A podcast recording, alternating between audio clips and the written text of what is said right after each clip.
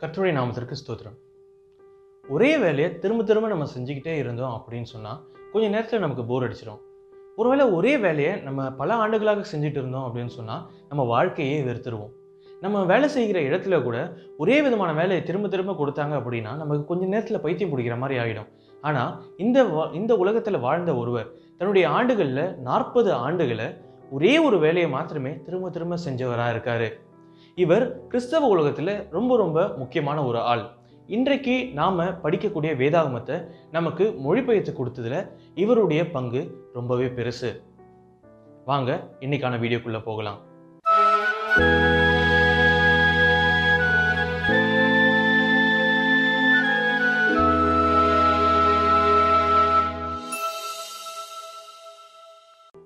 இன்றைக்கு நம்ம பார்க்க போகிற மிஷனரினுடைய பெயர் ஜோஹன் பிலிப் ஃபெப்ரிஷியஸ்.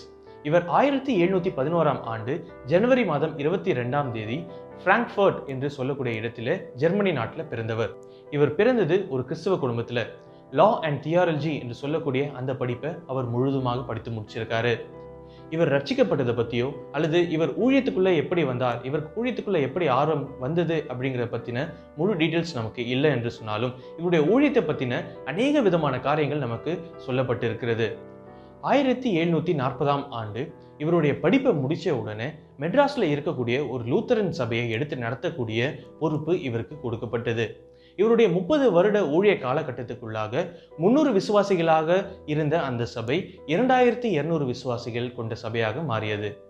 ஆயிரத்தி எழுநூற்றி எழுபத்தி நான்காம் ஆண்டு முன்னூற்றி முப்பத்தி ஐந்து பாடல்கள் நிரம்பிய ஒரு பாட்டு புஸ்தகத்தை இவர் தமிழில் மொழிபெயர்த்தார். அந்த எல்லா பாடல்களும் ஜெர்மன் மொழியிலிருந்து மொழிபெயர்க்கப்பட்டது.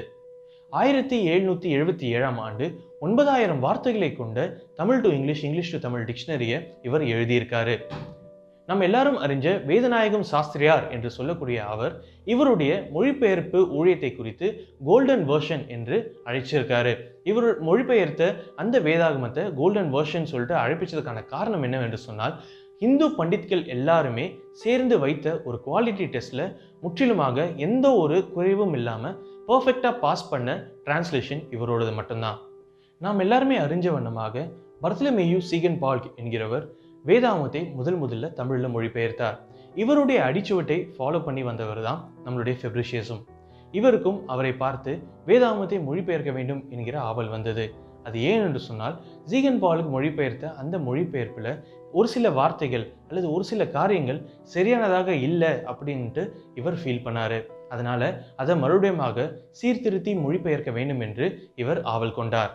அப்படி வெளிவந்த வேதாமத்தை தான் நம்ம இன்றைக்கும் யூஸ் பண்ணிக்கிட்டு இருக்கோம்.